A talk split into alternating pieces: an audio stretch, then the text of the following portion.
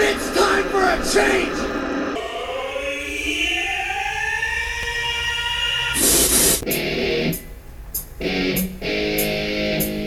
I have so much anger.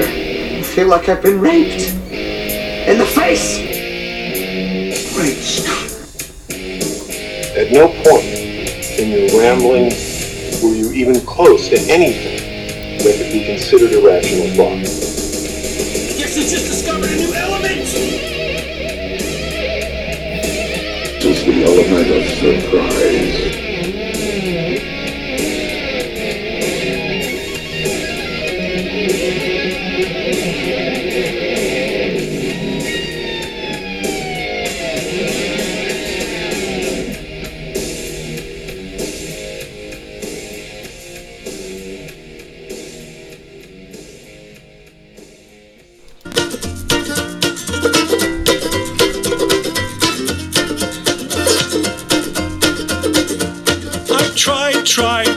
And I've tried even more. I've cried, and I can't recall what for.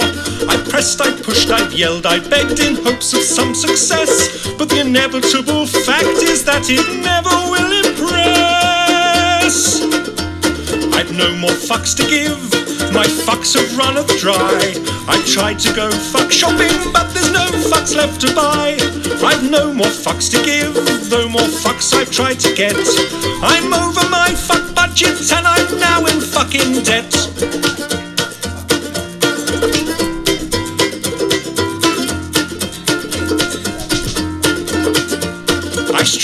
I strive to get everything done. I've played by all the rules, but I've very rarely won. I've smiled, I've charmed, I've wooed and laughed, alas, to no avail. I've run round like a moron to unequivocally fail. I've no more fucks to give, my fuck fuse has just blown. I've been hunting for my fucks all day, but they've upped and fucked off home. I've no more fucks to give, my fuck rations are depleted. I've rallied my fuck army, but it's been fucking defeated. The effort has just not been worth the time or the expense. I've exhausted all my energy for minimal recompense. The distinct lack of acknowledgement has now begun to gall, and I've come to realize that I don't give a fuck at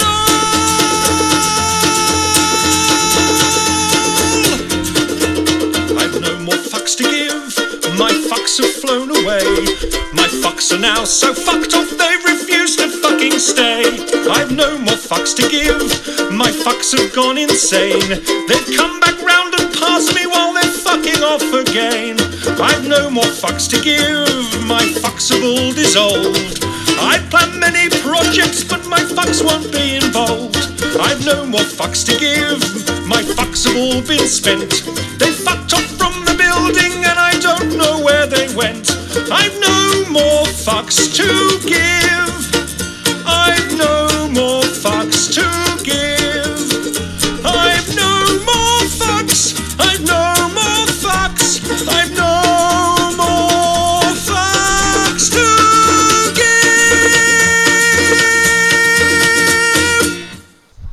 Alright everybody, this is the Element of Surprise, and my name is Chadwick J. Seward. Welcome, you can find us on podbean.com. Go to your browser, type in EOS, mentallyirregular.podbean.com, takes you straight there. You can find us on Facebook, go to Facebook, type in www.facebook.com/EOS mentallyirregular, takes you right to us. You can join the EOS group through Facebook and other such EOS-related things. I have been asking the U.S. Army questions, such as, is it rape if you stick your tongue betwixt a woman's butt cheeks when she's not expecting it? Or have you ever had inappropriate feelings about a blood relative? You know, maybe you can answer some of those questions for me. But this is the Element of Surprise, and I've got some stuff to talk about tonight. So without further ado, let's get right into it. Let's not fuck around, because I've got no fucks left to give. as that lovely song said at the beginning. And by the way, if you enjoyed that, that was Thomas Benjamin Wilde Esquire and his song, I've No More Fucks to Give. Excellent tune. I happened upon it quite by mistake, and it has been eye-opening. Hold on. Smoking. I love it. Okay. So, first topic of the evening. And just bear with me because I wrote a lot of notes, and again, as usual, they are in no fucking discernible order. So how can I tell you what I want to say without going through my notes? So bear with me on that. First topic of the night is why everybody, and I mean everybody, wants a penis. Like men, women, children, dogs, cats, your mother, your father, your grandmother, your aunt, that one dude who just stares at you from across the bar like you fucking hurt him in the past and you don't remember it, but he remembers every fucking detail of your face. That dude, everybody wants a penis. And I'm going to tell you why. Starts off right here. Listen. Visually speaking, the human penis, the male human penis, is an elegant and striking sight to behold. Sleek, aerodynamic, and brimming with absolute gooey excitement. Those of us born with a penis, we're in constant awe of it. I don't know about you, but I look at my penis every day and I'm like, holy shit, I've got one of these? What? What was that? I'm sorry, I didn't quite hear you. What? Something about played with it? You're goddamn right. And every other guy in the world has too, because they're just as in awe of their penis as I am. And, women want penises too. As I said, those of us born with a penis are in constant awe of it. And those of us born without are mesmerized by its near perfection. But what is it about the penis that attracts our attention so powerfully? Mayhaps it's the structure. Mayhaps it's dangly limp visage masking its hidden abilities. Or is it the girth? Could the very concept of a fleshy appendage, the thickness of a beer bottle, and the length of a Hungarian bratwurst be enough to entrance an entire species? Personally, I believe that the fascination comes from its wide range of shapes and sizes. Peni of varying sizes exist, and according to modern teenage slang terminology, the larger the penis, the more energy it emits, which is where you got BDE, or big dick energy, from.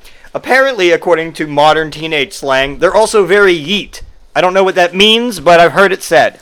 Things are yeet, and I'm assuming the penis is on the top of that list. Now listen, again, I'm going to say this. Everyone wants a penis, and I'll tell you again why. Because if you look at it, if you look at any romantic fan fiction on the internet and read it, after the initial shock of reading about the graphic sexual acts of Snarf from Thundercats and Gargamel from Smurfs having scat sex together atop of Castle Grayskull wears off, after that initial shock wears off, you'll see that there is a lot of descriptive detail given to the penis. An almost nauseating amount of detail, almost as if the mental image of male genitalia seems to get the creative juices flowing. Whether you find the author describing the length, shape, texture, veins, etc., you will find it is written with the passion of somebody who seems to really wish they had a penis. And again, I'm going to say that this desire everyone has to have a penis, all their very own, does not reflect on who they are. Regardless of your age, gender, sexual orientation, personal opinions, level of maturity, so on and so forth, at one point or another, everyone has wished that they had a penis. I personally know the excitement of having a penis and holding one's own penis.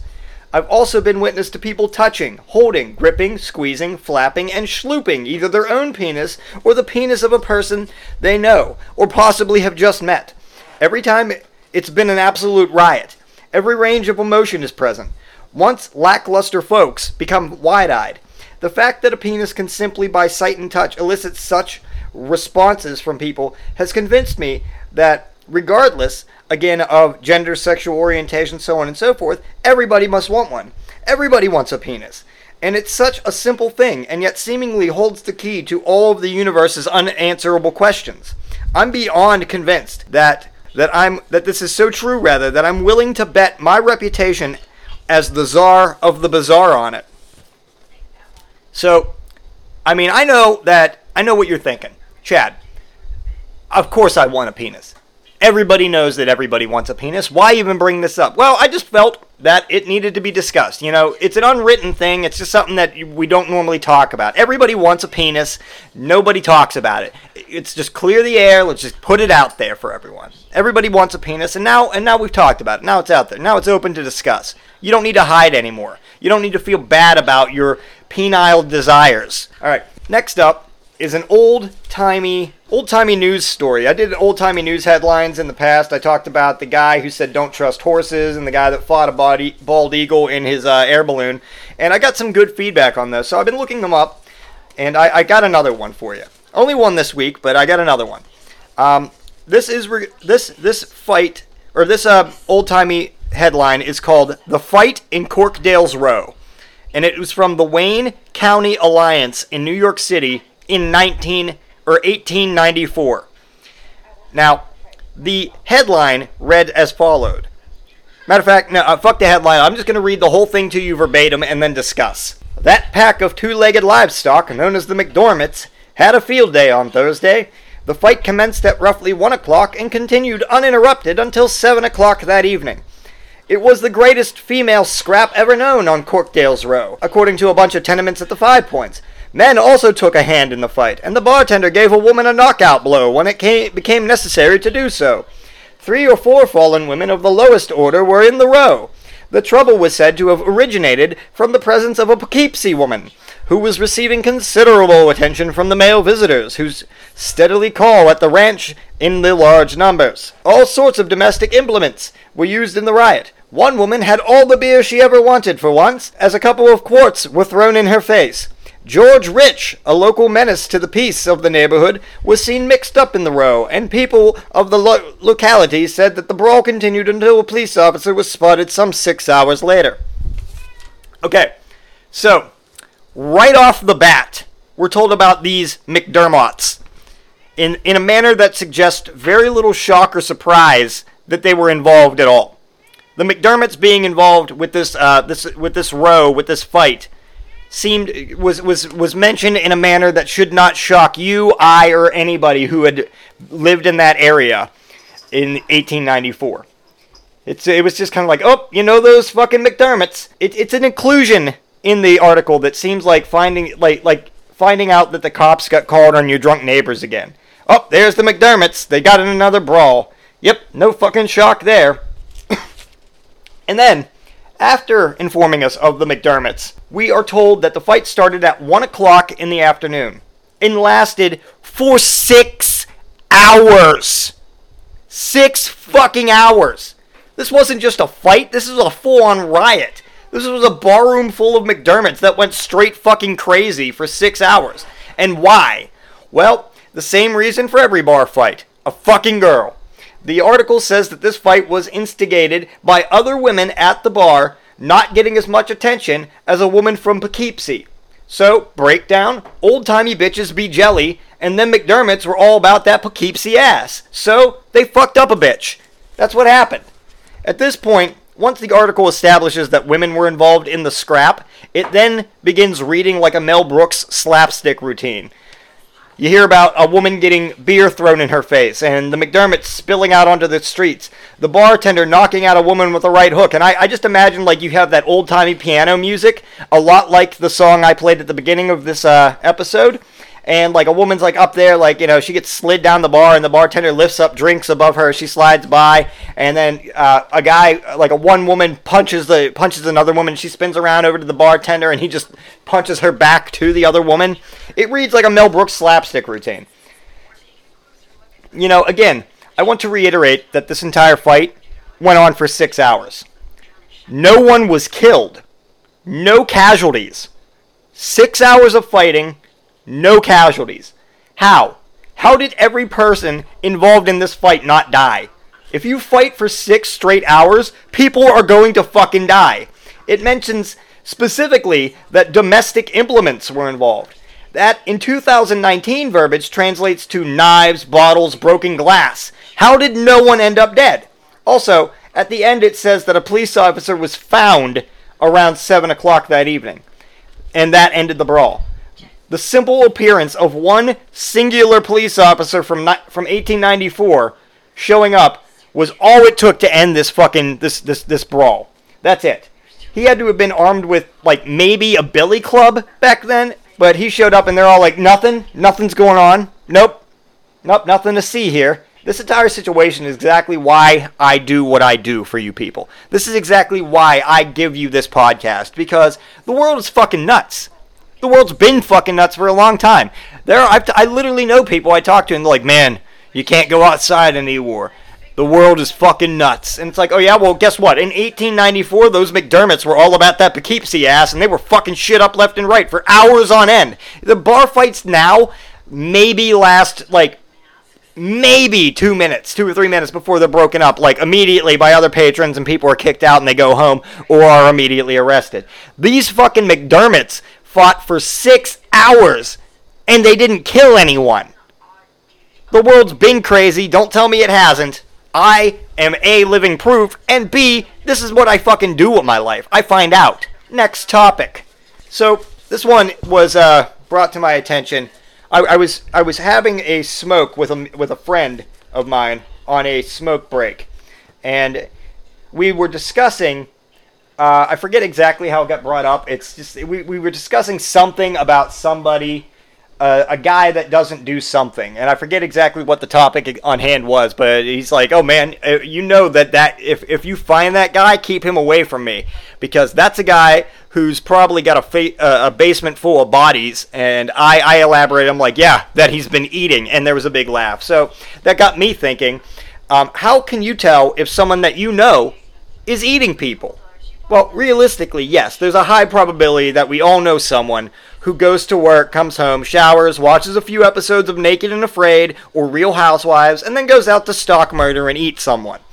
I'm not here to judge or to explain why someone might want to consume someone else, because I don't tell people how to live their lives. I'm here to tell you how to identify someone who is eating people, because it's not always as easy as it seems. Most cannibals aren't advertising on street corners or at county fairs that they are, in fact, cannibals. There isn't a sign or a name tag that they wear or a tattoo that specifically IDs them as a people eater. You have to work to find out if someone's eating people, both for your own safety and for morbid curiosity. You're going to want to know if someone you know is eating people. So, how can you tell if someone you know is eating people? And I'm going to tell you it's easy. It's easy. Do they ask you odd questions or favors, such as cleaning their stove in the nude, hanging out in the industrial freezer that they had installed in their basement, or maybe mentioning that they like the way A1 steak sauce smells and suggests that you start using it as a shampoo or a body wash? Do they have an overly detailed knowledge of both human anatomy and rare cuisine? Have they ever worn a rubber butcher's apron to work or in public? Have they ever tried to set a Wile E. Coyote-style trap for someone that leads into a grill or an oven? How about a kiln or a bonfire? Do they ever stare at people while drooling and rubbing their belly? Do they insist on buying spices and condiments in bulk, as if they'll need a lot of them for a large amount of meats? Do they want to show you something, usually in a dark place and alone, while bringing many cookbooks and admiring your thighs? If the answer to any of those questions is yes, then you know someone who's eating somebody, or who has eaten people, or who enjoys eating people. And because of that, you should be wary of them. But now that you know the signs. You know what to look out for. So, keep an eye out for that. That's how you tell people somebody you know is eating people. Another mutual, I have another mutual acquaintance who was drinking a can of, I believe it was Mountain Lightning or Dr. something or other. Anyway, we got on the topic of off-brand products. Everybody knows Pepsi and Coke and Dr. Pepper and Mountain Dew, and they're out there. But you go into any convenience store or any Dollar General or Family Dollar or store like of the like, and you're going to find a shitload of off-brand products that are essentially just that. Like, maybe you'll find the Dr. Pepper products off-brands, and they don't have 23 flavors in there. They were only able to wrangle up 16 of the 23 flavors. So they jammed them in there, like, it's close enough. We'll call it this. And I have a list for you. I made a list of products that actually exist that are off-brands. I'm going to start with the Dr. Pepper product off-brands. We've got Dr. Pop, Dr. Becker, B-E-C-K-E-R, Dr. Becker, Dr. Skipper, Dr. Flav, ooh, Dr. Thunder, Dr. Thunder, that sounds like a doctor who probably is a sexy doctor. Dr. Thunder, you know, maybe he's an African-American gentleman, real handsome, real big penis. You want that penis because everybody wants a penis. And so, you know, you call him Dr. Thunder. That's what he sounds like. There's also Dr. Bold, and he's just very bold. He's very bold, Dr. Bold. Dr. Best, Dr. K, Dr. A+, and lastly, Dr. Bob. Well, not lastly. Second to last, Dr. Bob. Second to last is Dr. Bob, who's not, you know, he's on a first-name basis. We just know Dr. Bob on a first-name basis. And then lastly, my personal favorite, Dr. Topper. Dr. Topper, in my mind, was so good that it needed a jingle. Like, you know how they have Dr. Pepper has Little Sweet, and he's like, Little Sweet coming up at you out of your mama's vagina today with a can of Dr. Pepper. I just found it in there, Little Sweet. Like, you know how Little Sweet does that? Comes out of your mother's vagina with a can of Dr. Pepper you found in there? Dr. Topper needed its own song. So I wrote one, and it goes a little something like this. When you're sitting there alone and you're hungry for a thirst, grab yourself a can of Dr. Topper. And that's the Dr. Topper theme. And I wrote that years ago, but and I don't know why I've never said anything about it until now. But, you know, that's what the show's for. That's what the podcast is for. Then you get a bunch of different Mountain Dew products, and I haven't written any jingles for them. But aside from the Mountain Dew itself, its rip-off products, its off-brand rip-offs, are named as follows. Dr. Fresh, Dr. Fury, or I'm sorry, not Dr., Mountain Fresh, Mountain Fury, Mountain Holler. Mountain Holler's logo is just terrifying, by the way. It's just a person's face screaming as if they're in utter pain. Like, terrible pain that they just got in. Like, they've just had a Wolverine rip off one of their testicles, and they're making that face of pain. And someone snapped a picture of it and said, you know what? I bet if you color this picture yellow and red and put it on a can of Mountain Dew, we could call it Mountain Holler, and it would be excellent. And they did.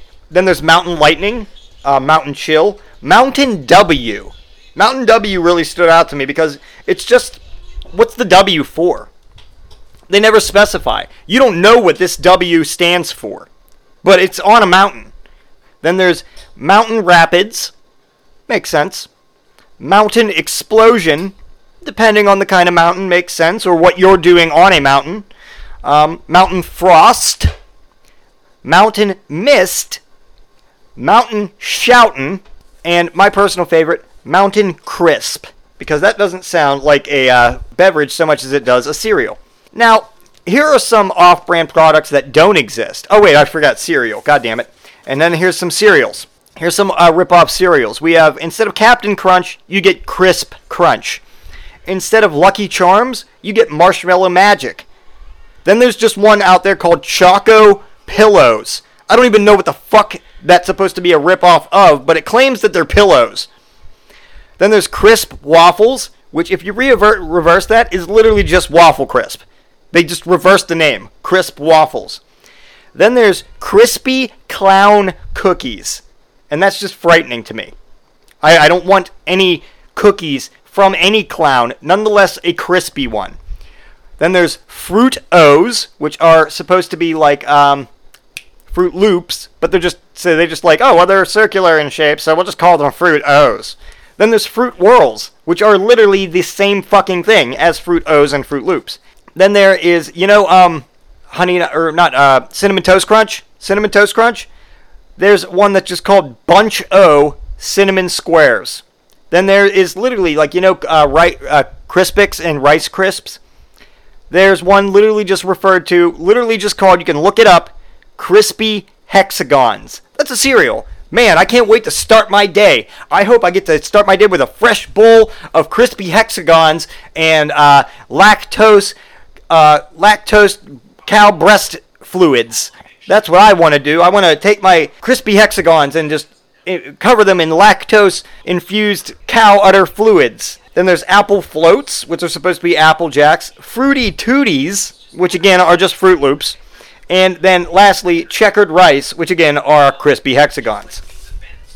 So all that being said, all of this being said, I've made up my own off-brands, and this is what they are. And I want you to tell me if any of them sound like they should, A, exist, and B, if you would eat them. Let's start with the cereals. I've got Flaky Frosted Warlock Chex. Let's start our day with some Flaky Frosted Warlock Chex. Delicious. Ooh, how about this? How about Dandy Kernels? I got me a box of Dandy Kernels. I'm going to eat them up. Num, num, num. Ooh, how about Choco Mallow Critter Crisp Flakes? Choco Mallow Critter Crisp Flakes. Let's all have a box of Choco Mallow Critter Crisp Flakes. Kids, you guys want a bowl? I'm going to have a bowl. How about mouth-watering Flavorsome Grist? Yes, I got myself a box of that mouth-watering Flavorsome Grist. Sounds like an old-timey Southern guy would be saying it. You know, kind of looks like Colonel Sanders. Yes, I start every day with some mouth-watering Flavorsome Grist. And then the last cereal brand that I made up is just called Palatable Bran. And I just love that name because it's described as palatable, and it's just bran. There's no raisins to be found. No raisins for you. It's just palatable. Palatable bran. And then, you know, they got Red Bull out there. Red Bull and Monster Energy drinks. So I came up with, here's some rip-off brands for those. How about, instead of Red Bull, how about you get Purple Yak Revitalizing Beverage?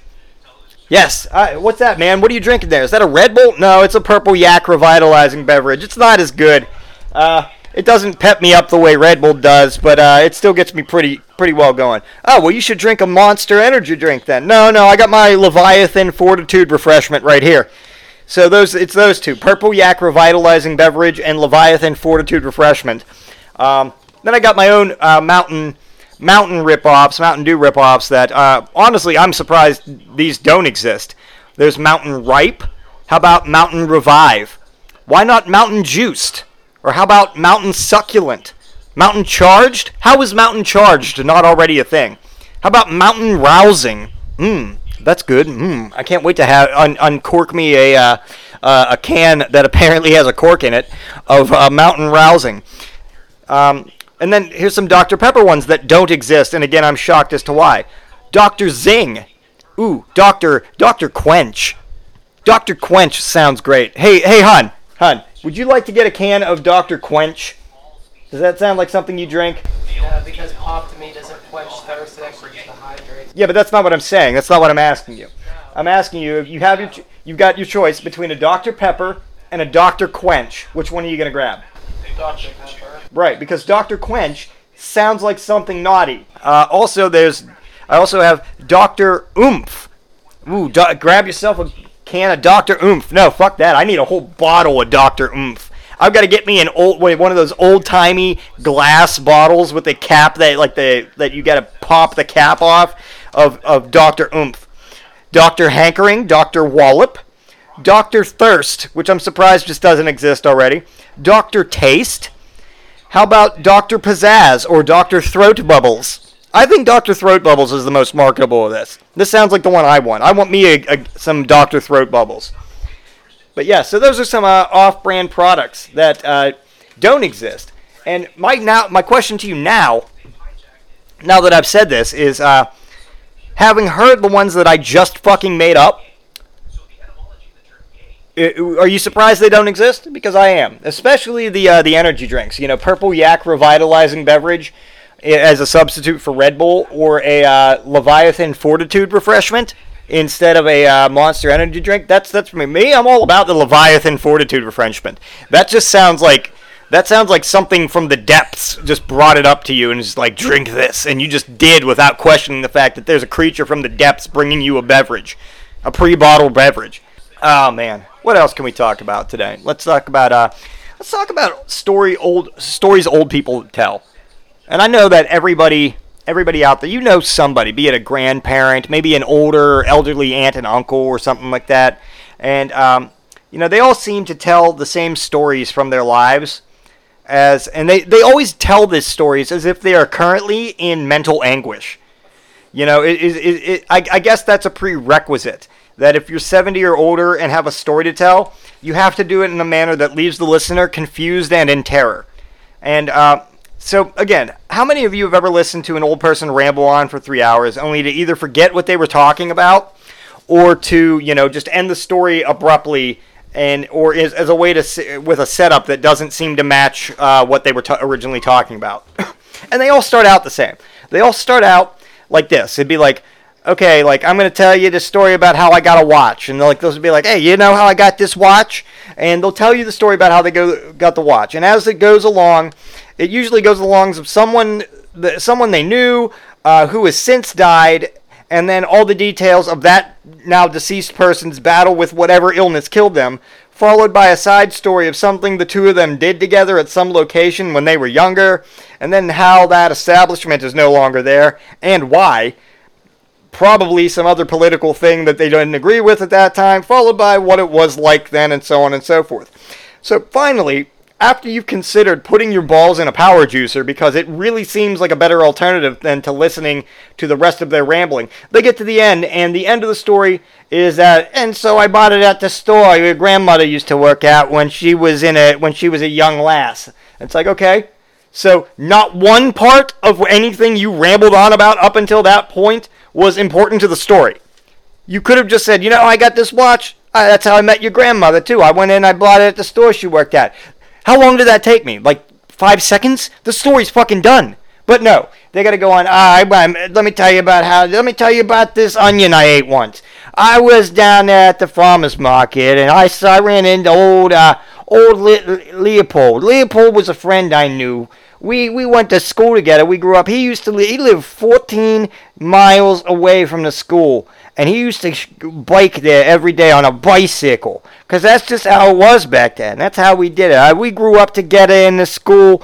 And when we graduated, we was a bunch of young tramps we was. Going about doing a business. We used to go out at night, and you know, we put our short knickers on, because that was seamy back then, and we go down to the riverside by the bridge, by the train bridge, and the ladies that we saw walking by, we would hoot and holler at them. And then then of course the war came, and we went to the war. We was drafted, and we enlisted in the war together. Got them lousy krauts off of American soil, and it's just like, no, you get Nazis. You killed Nazis. German people still exist, and there are still German people in America. No, you went there. You don't know what it was like back then. So we would hoot and holler anyways, and poor Leopold. He survived the war, but he ain't with us anymore. I can't believe he went out the way he went out. Oh, what happened to him? Oh, I'm glad you asked. And you're immediately like, fuck, I shouldn't have asked. But he's like, well, Leopold, he developed that scrotum disease that happens when your balls get all scrotumy and they start sweating and you can't have any liquids and you just dry up. And it's like, wait a minute, that's a fucking thing? It's like, no, not anymore. It was back in my day. Eisenhower was in office back then. Oh, Eisenhower. And it's like, okay, are you going to tell me about the fucking onion? It's like, oh, yeah, anyway, your grandmother picked me up this onion from the supermarket last week, and it was delicious. Like, why did you tell me about your entire life? Why did you tell me about the 65 fucking years leading up to the point when you ate the onion? Couldn't you have just skipped that and just told me about the onion? Also, why do old people just eat onions? Why do they just like, you know what I'm going to eat today? I got to go over to the fridge. I pull out a whole onion. I peel it. I just get all that oniony crap off of it. And I just peel the onion and just start eating flaps of onion all day because I'm elderly's. You can't judge me for it because I'm an old man now and that's what I do. Fuck old people. Fuck them. God damn. Next topic. Okay. No. You know what? I'm not done with old people. I'm not done with that. Not only do they do that, but why do they smell? Why do they all smell? You know, I understand as you get older, we're from the moment we're all born, we're slowly dying, and so thereby we're all slowly rotting. But I mean, why do old people just naturally have a smell that is tantamount to the same smell as a bag of garbage? Or is it? And I've seen old people, and they wake up every day and they put their aftershave on. and, you know, old ladies spray themselves with their perfume and shit like that. But then 5 minutes later, Grandma smells like she's been bathing in onion soup, and Grandpa smells like he went and took a naked, like, bath in a dumpster full of rainwater, and they smell like that for the remainder of the day. And, like, you know, their eyelids are all drooping and shit. They can't keep... It's like, you don't know if they fell asleep. Oh, no, they're awake. That's just the way their eyes look. They have the natural... Their faces just now naturally look like an English bulldog. So, Jesus Christ. Fuck old people. God damn it. God damn it. Fuck you. I'll debate old people tits to crack. All right. Let's liven it up here, kids. I promised all of you that I would discern what the difference between leggings and jeggings are. And are jeggings leggings or jeans? And I've determined that jeggings are just humanity's attempt to jam two things together again to make something that they think people want. And we don't. So my answer to you is that they're neither jeans nor leggings. They're an abomination and they need to be destroyed. See? Quick and simple. They don't all have to be long, drawn-out things.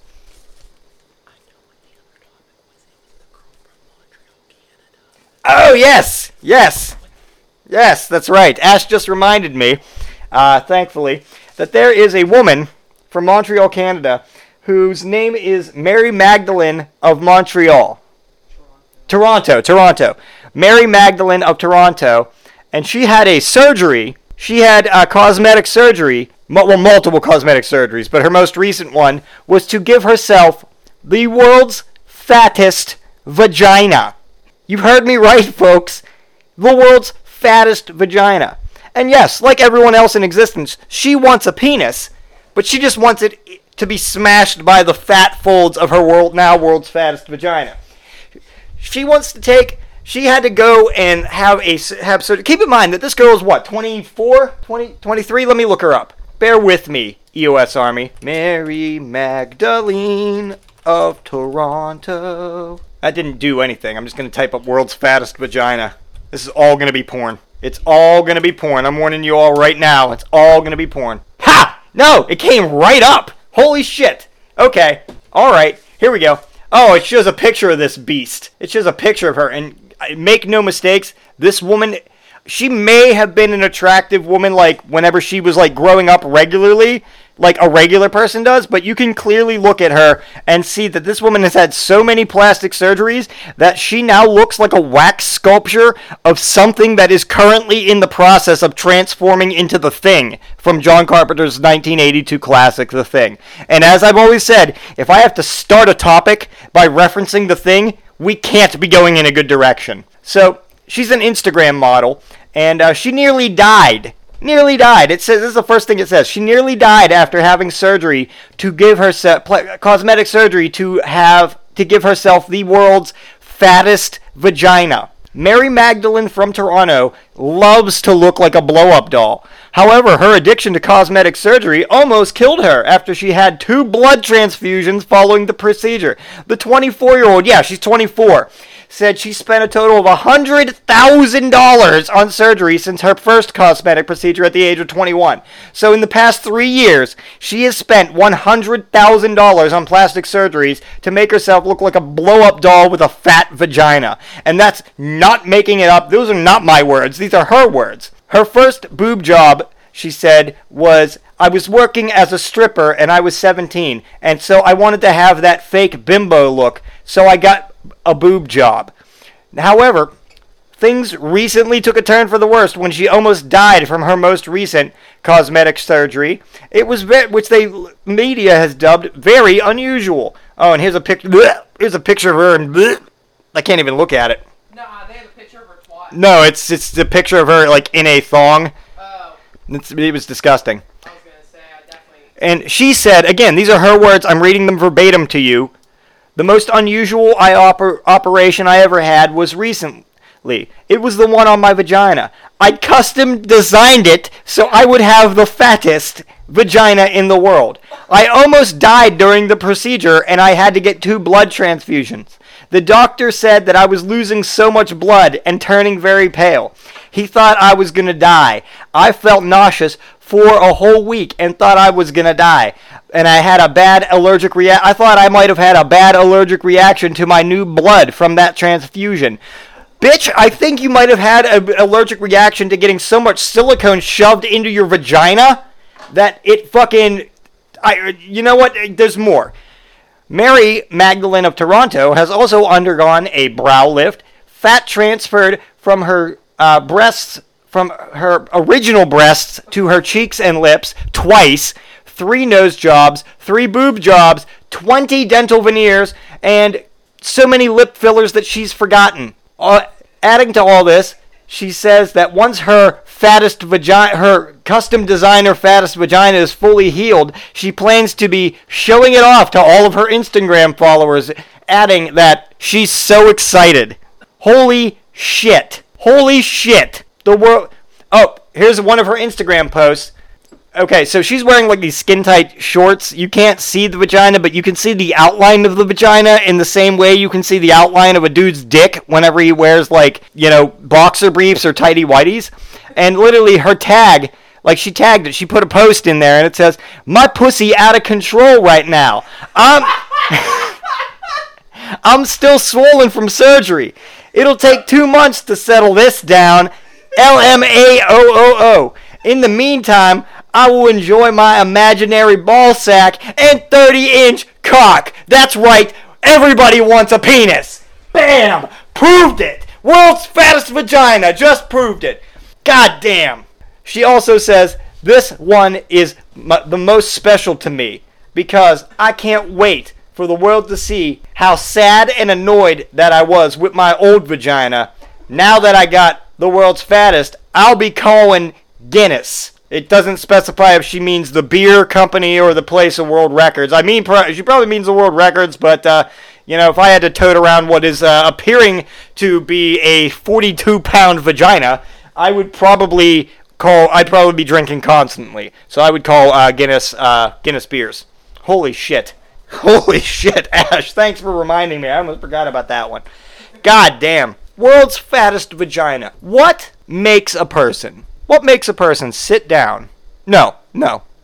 What makes a person wake up one day and say to themselves, looking themselves in the mirror, trying to identify if their original face is still mixed in with the fucking Picasso sculpture of the thing that it turns into in the movie It to scare the Jewish kid. What makes them look and go, you know what? You know what ain't good enough for me? My vagina. My pussy ain't fat enough. I gotta get out there. Right now, hold on, wait, let me get my bathroom scale. And she sits down on her butt and like scooches over to the bathroom scale and just tries to like flap her pussy lips on it. And she's like, "God damn, my vagina's only 16 ounces. Ain't no room for that in this household." And then she like sits down and she like goes out and she buys like a potter's wheel and like some sculpting clay.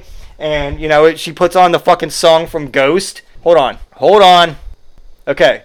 So she goes out, she weighs her old vagina, she's not happy with it, she goes out, and she gets herself a pottery wheel, and she just puts this song on.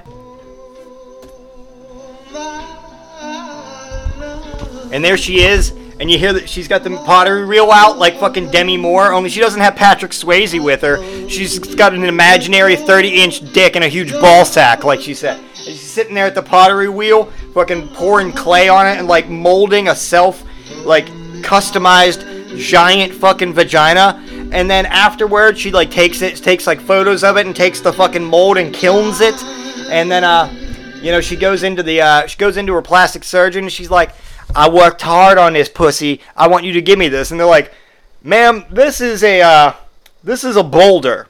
You realize that this is a boulder with a large crevice put down it. This appears as if you whittled away on a large rock for hours on end just to put a crevice down the center of the rock." And she's like, "Uh-huh." Like, this weighs 63 pounds. She's like, "Uh-huh.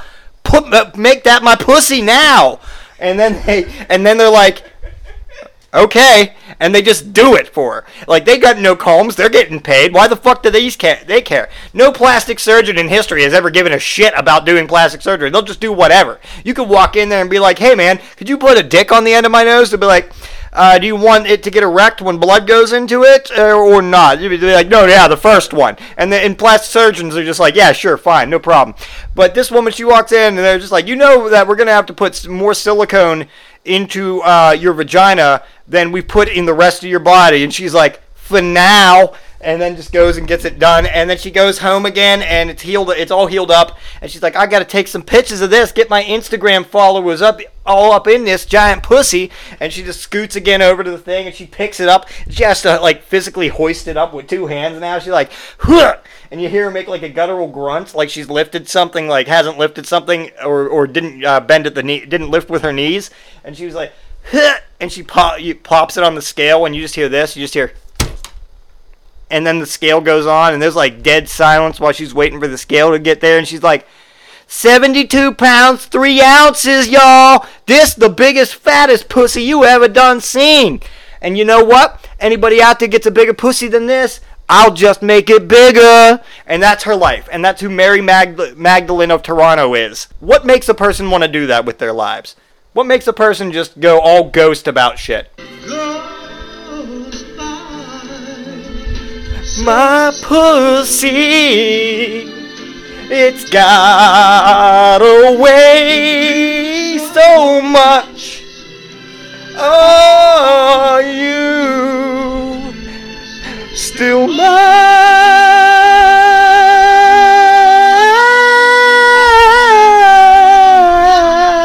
Need the fattest pussy in the world. I need the fattest pussy in the world. Okay, that's enough of that. That's enough of that. How do you follow Mary Magdalene of Toronto making, custom designing her own world's fattest vagina? I'll tell you, midgets. Midgets is the only way they can follow it. And boy, do I have it set up for you. Okay, so the history of midgets is a long one, and I'm not going to get into all that, you know. Like, I'm not going to get into why you know, being a midget would be important, or Billy Barty, Peter Dinklage, Tom Cruise, or any other legend, or any other midget legends out there. You know, the Wizard of Oz. Maybe we're all midgets. Maybe we're all midgets in the cosmic sense. I don't care. That's not what I'm here to talk about. I'm just here to give you the facts. You know, like, is it important to me that in the 90s and late 80s, John Goodman ate no less than 32 midgets a day, every day, for a year? Does that matter? Does that matter to me? No. No, it doesn't. And it shouldn't matter to you either, because there's more important things to talk about. And it boils down to this. If a midget spits on you, do you become a midget yourself? That's all you should be concerned with when it comes to midgets. And the answer to that is a resounding yes, of course. Of course you do. Much in the same way that looking at Medusa would turn you to stone, having a midget spit on you will turn you into a midget. That being said, they really got to hawk like a real loogie on you. They can't just be like and like blow a raspberry at you. They got to like and like get it up there and like it's got to make an audible like thumping sound and like it hit when it hits you. And it's got to make direct skin contact or else it won't be effective. Now, let's say for the sake of argument that a midget has spit on you and it's made direct contact. Do you simply just poof and you're a midget? No. While the process does begin immediately, my years of research and watching midgets from balconies and rooftops and other places they could never possibly reach, even by stacking themselves on top of each other, I've been able to figure out that the process of turning into a midget is... You know, my many long nights of research in the EOS laboratory, I've been able to determine that the transformation is much like that of a werewolf transformation and very painful. Do you remember the werewolf transformation scene from An American Werewolf in London? If you don't, go watch it. If you do, yes, that. It's pretty much that, except for it's you becoming a midget. And, you know, first off, that looked painful as fuck in the movie to be turning into a werewolf that way. So imagine that. But instead of, like, growing, like, wolf limbs and shit like that, you're just compressing. Like, your bones are just being compressed and shortened, and your body gets all, like, disproportioned. And, Like, you never, ever turn into a midget who's proportioned nicely. There's no such fucking thing. Those are called pygmies. Those are separate types of people. These are midgets. There's no such thing as a well-proportioned midget, and so neither will you be after the transformation has taken its effect. Instead, you end up looking like Billy Barty with an oversized head and thick little sausage fingers, or Vern Troyer with 6-inch legs supporting an average-sized human torso and arms that are basically uncooked chicken wings. You know, once the transformation's complete, here's what happens to you. Do you just go about your life as a midget? Oh, you're just a midget now, and I guess that's just what happens. No. There's so much more to it than that, you naive fool. Pay attention, because this is important. So a midget has spit on you. You painfully transformed into a midget. You're laying there curled up as a midget can be in a fetal position, naked and afraid, sweating from the transformation. And then the other midgets come from the midget hierarchy, come out of their hiding spots, be it under your bed or between the walls or under the couch cushions, behind shrubs, various other places midgets can hide, and then they bring you into the fold. They bring you into the fold of the midget hierarchy, and this is done by taking you out deep into the woods, and they give you at first is a loincloth, a wooden club, and a ceremonial mask, and you're taken deep into the woods where. They show you that this is the entrance, one of the many entrances to the Midget Kingdom. And your job is to now guard the entrance to the Midget Kingdom. So basically, you got to start your new life at the bottom. You begin your new life at the bottom, frightening off anybody who trespasses too close or comes too close to finding the entrance to the Midget Kingdom. And, you forage for scraps to survive the long winters and stuff like this. And this is your life. You go on like this for a while. But, you don't always have to stay that way. In time, you can work your way up in the ranks of the midget hierarchy. You'll be allowed regular clothing and, or children's clothing rather, and a dwelling in which you will construct for yourself out of Lego bricks. And, maybe eventually even be allowed to venture back out into the world. And this is just part of how it works. This is just how it works for the midget hierarchy. Perhaps one day you'll even be acknowledged by the Midget King, who is clearly Peter Dinklage, who himself was once a full-grown person and had to start at the bottom, just like you will. Just like you. In fact, every midget you've ever seen started guarding the forest entrances and worked their way up. Now, okay, so now that you know how it works, you should know a few other things about living that midget lifestyle. Number one, you're given limited amounts of magic. There's only limited amounts. So use it wisely, because when you run out, it's gone. You don't die or anything when it's run out, but you just don't get it anymore. You can never use magic again. I'm assuming a lot of these midgets have used magic to popularize themselves and, make it in Hollywood. Number two, if you get transformed into a midget and you get hit on the head with an old-timey wooden mallet, you explode into golden coins and precious gemstones. This is just what happens. But it has to specifically be directly on top of the head with an old-timey wooden mallet. Anything else was nothing, no effect. Maybe you'll get a concussion or knocked out or something, I don't know. But if you are cracked in the top of the head with an old-timey wooden mallet, boom, you explode into golden coins and precious gemstones, usually which are scooped up by your fellow midgets so they can work their way up the hierarchy. So many midgets have taken other midgets out just for that purpose. Number three, if you are captured by regular-sized people, you get a one-time only escape pass that will transport you back into the forest.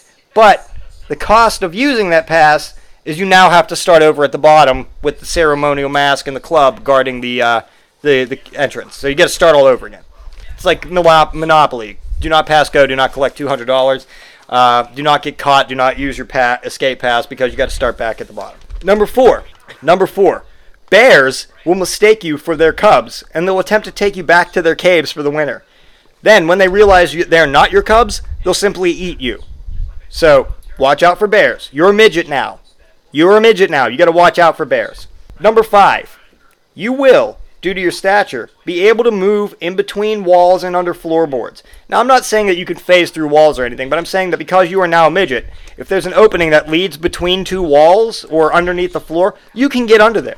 That's what This will help you move around unseen, as will be mandatory in the midget hierarchy. Again, only those who have worked their way up can go venture out in the public and be witnessed. Most midgets, you gotta keep out of sight.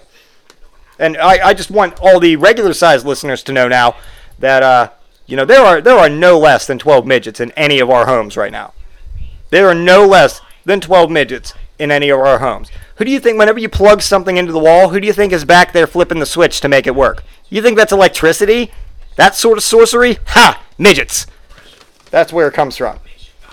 So, yeah, there's no less than 12 midgets in any of our homes. And they like to watch us sleep, too, because our beds are usually right about eye level, that they can peek over the bed and just kind of watch us sleep. They just stand there creepily watching you sleep. Me, I've tried to pretend to sleep a few times with an old-timey wooden mallet, hoping they would show up, and then I could just whack-a-mole and get a bunch of precious gemstones and gold coins. It's never panned out for me. They seem to know when I'm faking. And lastly, number 6. Any disputes between midgets are handled in gladiatorial battles. If the midgets are of different class statuses, because remember, like I said, you got to work your way up the midget hierarchy. If you're of different class statuses, the winner is awarded the higher of the two class statuses, while the loser is reduced back to the lowest class. Got to start all over back out in the woods guarding the forest entrances. So now that you know what it's like, remember, midgets come in many forms, many shapes, and many sizes, all of which are hilarious, and at any given moment may decide to add you, me, or anybody into their midget ranks. A mythical people with a rich heritage, they live among us, in our walls, beneath our beds, and always, always, just beyond our sight. Thank you. This has been The Element of Surprise. I hope you enjoyed it. I enjoyed it greatly. And, before I let you go, as always, check out the following podcast. Check out a fireside chat hosted by Grimace, Ryan McCormick, on Libsyn.com. Check out 4am Knows All My Secrets, hosted by Grimace, Ryan McCormick, and Tiffany Earthbound Misfit. Thank you. I forgot the name. More host, also on Libsyn. Check out the McSauce, the comic book podcast, on YouTube and on Podomatic, hosted by Ian, Paul, and Matt.